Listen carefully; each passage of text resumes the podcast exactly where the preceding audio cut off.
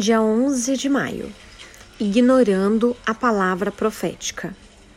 Porém, o Senhor lhes enviou profetas para reconduzir a si.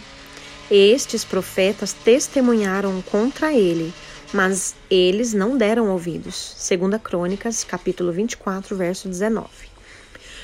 Os seres humanos têm a tendência de não levar a palavra de Deus tão a sério quanto deveriam.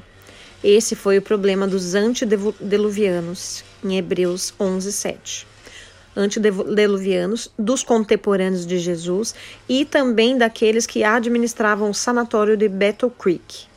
No início de 1900, Ellen White afirmou que o Senhor separou o Dr. Kellogg para realizar uma obra especial, mas sob sua liderança. O sanatório de Battle Creek estava perdendo sua identidade original, em, em 18 de fevereiro de 1902, a instituição foi destruída pelo fogo. E Ellen White, uma escritora, identificou a tragédia como um juízo da parte de Deus. Dois dias depois, ela advertiu: uma responsabilidade solene repousa sobre os responsáveis pelo sanatório de Battle Creek construirão eles uma instituição gigantesca ou cumprirão o propósito divino de estabelecer organizações em muitos lugares? Desconsiderando as advertências de Ellen White, o Dr. John Kellogg e a sua equipe decidiram reconstruir o hospital e fazê-lo ainda maior em Battle Creek.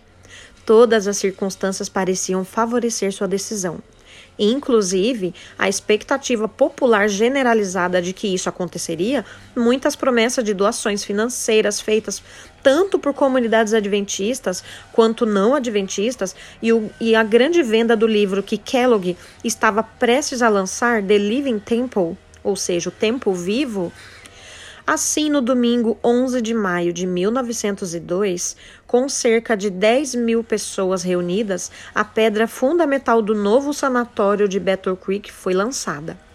Logo, porém, promessas não cumpridas e crises financeiras mostraram que era muito mais fácil planejar do que custear o projeto. A publicação do livro The Living Temple foi controversa desde o início. Dr. Kellogg estava se distanciando cada vez mais do pensamento e da liderança da igreja. Com o tempo, assumiu o controle absoluto sobre o sanatório e no dia 10 de novembro de 1907 foi excluído do hall de membros do tabernáculo de Battle Creek. Os antediluvianos poderiam ter salvado a própria vida caso tivessem seguido as advertências proféticas de Noé. Da mesma maneira, muitas dores de cabeça relacionadas ao sanatório de Creek poderiam ter sido poupadas se os conselhos proféticos de Ellen White tivessem sido atendidos.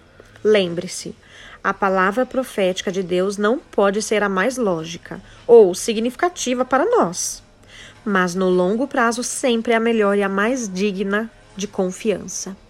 Tenha um ótimo dia.